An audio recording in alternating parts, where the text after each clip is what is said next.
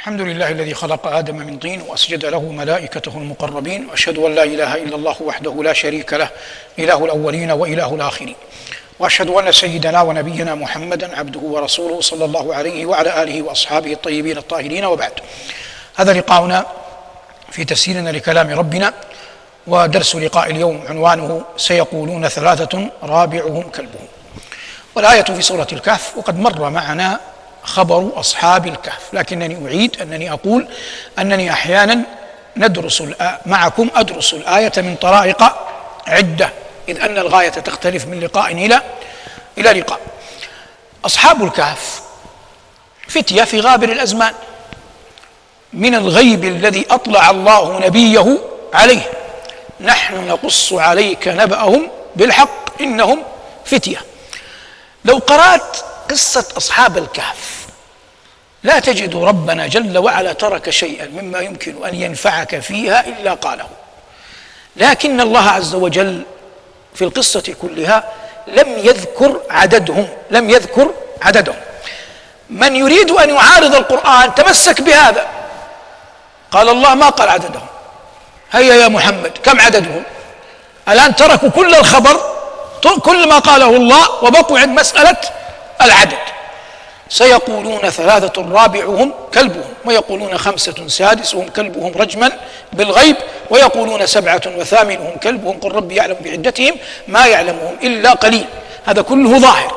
قال بعدها جل وعلا فلا تمار فيهم إلا مراء ظاهرا، خذ قول الله فلا تمار فيهم إلا مراء ظاهرا، وقوله صلى, وقوله صلى الله عليه وسلم أنا زعيم بيت في ربض الجنة لمن ترك المراء وإن كان محقا، وزعيم بيت في, ربض الج... في وسط الجنة لمن ترك الكذب وإن كان مازحا، وزعيم بيت في أعلى الجنة لمن حسن خلقه. جاء النهي في القرآن عن المراء، عرف المراء بأنك تجا... بأن أحدا ما يجادل غيره ويريد أن يتعالى عليه ويحقر قوله ويطعن فيه إلى غير ذلك من المقاصد غير الحسنة، وهو شائع ذائع في زماننا هذا، وقد كان قديما. ولكن العاقل لا يماري من يغلب على ظنه أنه لا يريد الحق، وقد يخوض هو في عرضك وينال منك ويغري بك الدهماء وأوباش الناس ويسلط عليك السفهاء ويحصل منهم أذى بطرائق عدة، كل في كل في كل عصر بما يناسب طريقته. كما أن أهل الطائف قبل أن يؤمنوا لما أتاهم النبي عليه الصلاة والسلام وعجزوا عن مجادلته أغروا به السفهاء، وهؤلاء سفهاء، أي واحد يثيرهم يقبلون وأي أحد يشجعهم يأتون، فأخذوا يرمون نبينا صلى الله عليه وسلم بالحجارة وفي السيرة فأغروا به السفهاء. فقد يأتي عالم لا يقدر على أن يحاج عالما فيغري به غيره من السفهاء حتى ينالوا منه، وهذا أمر قائم منذ أن كان الناس. قال الله لنبيه فلا تماري فيهم إلا مراء ظاهرا، هؤلاء لا ينشدون الحق. المراء الظاهر أن تقول قولا لا يستطيعون رده.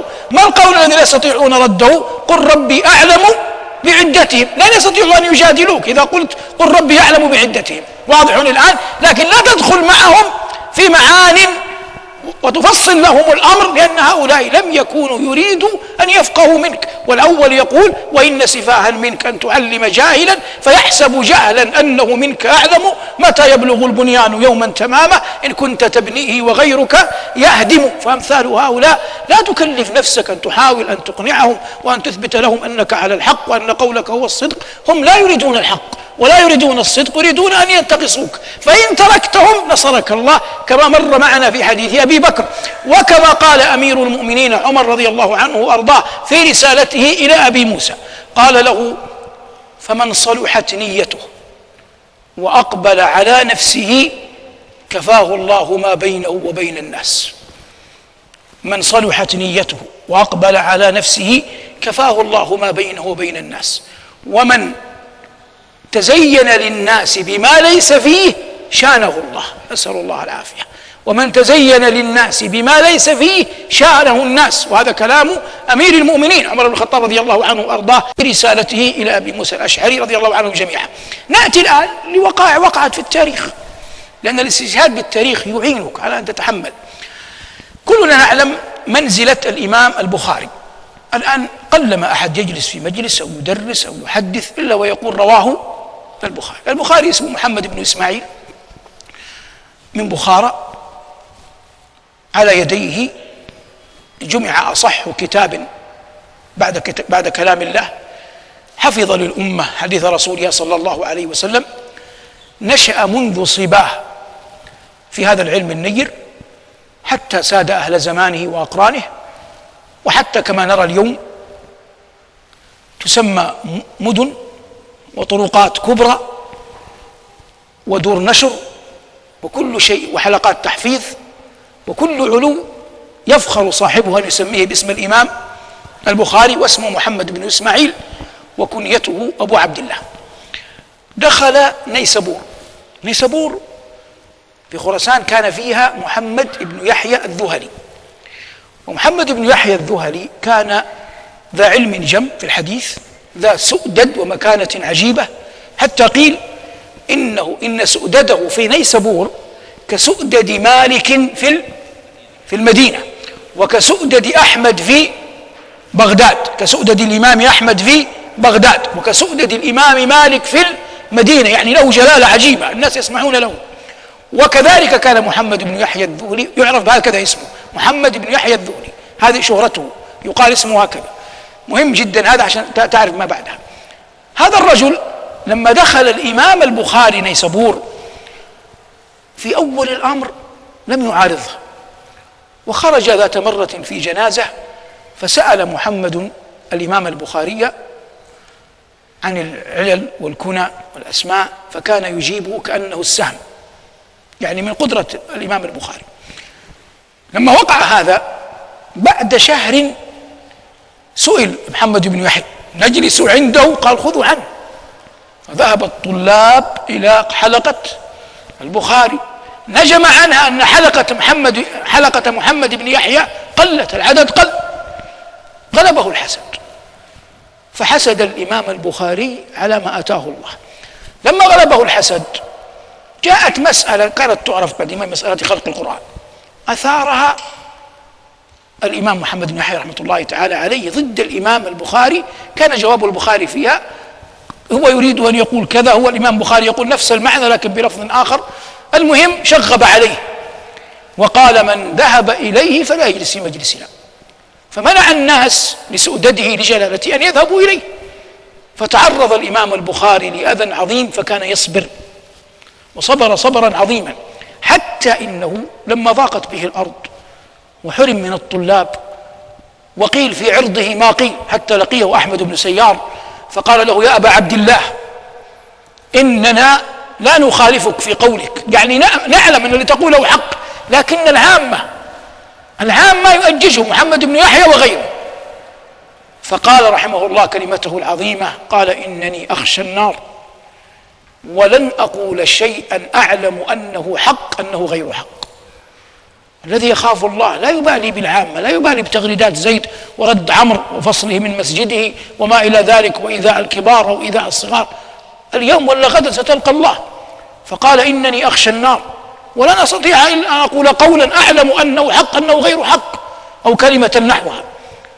ثم لما علم أن الأمور لن تستقيم قال اللهم إنه قد ضاقت علي الأرض بما رحبت فاقبضني إليك غير مفتون، فمات بعدها بشهر رحمه الله. هذا حصل بين إمامين كبيرين، مع أن الإمام أحمد رحمه الله سئل عن محمد بن يحيى قال هذا الرجل العاقل، لكن عقل الإنسان يطيش إذا وجد قرنا له، إذا حسد غيره الحسد يعميه، وكل ما تعرفه من عقله وأدبه وسؤدده ينتهي أمام من يحسده. فلما جاء هذا الموضع الشاهد، لما جاء الإمام البخاري يخرج في الصحيح من روى عنه، وقد روى الإمام البخاري عن من؟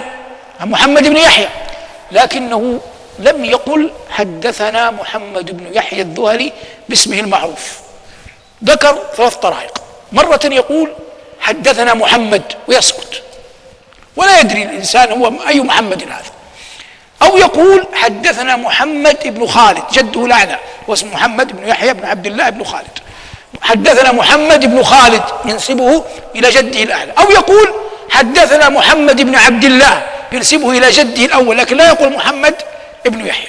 طبعا هذا مشكل. بعض العلماء حاول أن يخرج لماذا فعل البخاري هذا. يقول قائل هو أمام أمرين، إما أن يقول حدثنا محمد بن يحيى أو لا يذكر الحديث بالمرة، ما الذي يجبره؟ واضح الآن. قال العلماء في الجواب عن هذا، وهذا من أنفس الأجوبة، قالوا هو روى عنه وقاله بصحيحه حتى لا يكتم علما، لأن هذا علم ولا يستطيع أن يكتمه، وقد أخذه من عالم لا بد أن ينشره، فنشره حتى لا يكتم العلم. هذا واضح. أما لماذا لا يذكره باسمه؟ قالوا، وهذا جواب يعجبني لكني لا أعمل به، قالوا إنك إذا زكيت من ذمك فكأنك تصححه ذمه فيك. إذا زكيت من ذمك فكأنك تصححه ذمه فيك. فمحمد بن يحيى ذم البخاري، فلو جاء البخاري وزكى محمد بن يحيى كأنه يقول للناس ما يقوله محمد بن يحيى فيه صحيح، وهو يعلم أنه غير صحيح. واضح الآن. فلأجل ذلك تجنب أن يزكيه، وإنما أصبح يقول حدثني محمد أو حدثني محمد بن خالد أو حدثني محمد بن عبد الله، لكن لا يقول في الصحيح كله ليس فيه حدثنا محمد بن يحيى الذهلي. واضح الآن. نأتي الآن لقضية من خاض في عرضك. كان ابن المسيب يقول لا أحلل أحدا في مال ولا عرض، وكان محمد بن سيرين يقول أحلل كل أحد في مال أو أو عرض، يعني أذاني في مالي أو عرضي. وكان مالك يقول يحلل الرجل إذا أخذ مالك، لكن لا تحلله إذا خاض في عرضك، لا تحلله إذا خاض في عرضك. هذه آراء لأئمة كبار، مالك، ابن سيرين، ابن المسيب، لا يعني. لكنني أنا أقول عن نفسي كل والله من أذاني في عرض أو مال أو غيرهما سامحه الله وعفى عنه، ولا أريد منه شيئا لا في الدنيا ولا ولا في الآخرة. المقصود من هذا كله ما يقع هذا بين الأئمة يجعلك تتريث ولا تتبع كل أحد فيما يقول. خذ من كل عالم أحسن ما يقول، ما يقع بينهم لا تدخل فيه، فإنك لن تطيقه، لا تدخل فيه. ولا تملك أنت من العلم أن تحكم بين عالمين، ولا يغرنك قول زيد أو فصاحة عمرو أو أو ما إلى ذلك، فهذا شيء يقع ما بين كل اثنين بينهما صنعة صنعة واحدة. ومن يبتلى، أي واحد يعني يبتلى بحاسد، عليه أن يصبر، كلما صبر صبر نصره. ليس يعني لزاما أن يقع نصر الله لك بين يوم وليلة، لكن كلما كنت بعيدا عن الخوض في أعراض الناس ولا تقربهم حتى لو اقتربوا من عرضك كان خيرا لك. وقلنا إن الإمام البخاري رحمه الله صبر، لكن فيه دلالة على أن بعض الناس حتى لو أنت لم تتكلم فيه، حتى لو خفضت جناحك، حتى لو قبلت، حتى لو صبرت، لا يرحمك. هذا موجود، لكن يستعان بالله جل وعلا عليهم. وقد كان أحد الناس يقول، ويقال أن هذه الدعوة لما قالها صاحبها، أضعت صاحبها الآن قراءة قديمة، لكن قالوا إن ابن عباس حسده على هذه الدعوة، يعني غبطه كيف أتى بها. كان يقول إذا خشي أحدا اللهم اكفني إياه بأي حكميك شئت، إما بتوبة صادقة أو بمنية عاجلة. إذا خشي أحدا يقول اللهم اكفني إياه بأي حكميك شئت، بتوبة صادقة أو بمنية عاجلة، يعني يا نسأل الله إما أن يتوب علي أو يأخذ. وهذا العامة تقولها اليوم، لكن أنا أقول هذا قول يستحسن لكنني لا أتبعه. نقول كما علمنا الله والذين جاءوا من بعدهم يقولون ربنا اغفر لنا ولإخواننا الذين سبقونا بالإيمان ولا تجعل في قلوبنا غلا للذين آمنوا ربنا إنك رؤوف رحيم. هذا ما تيسر، والعلم عند الله. صلى الله على محمد وآله، والحمد لله رب العالمين.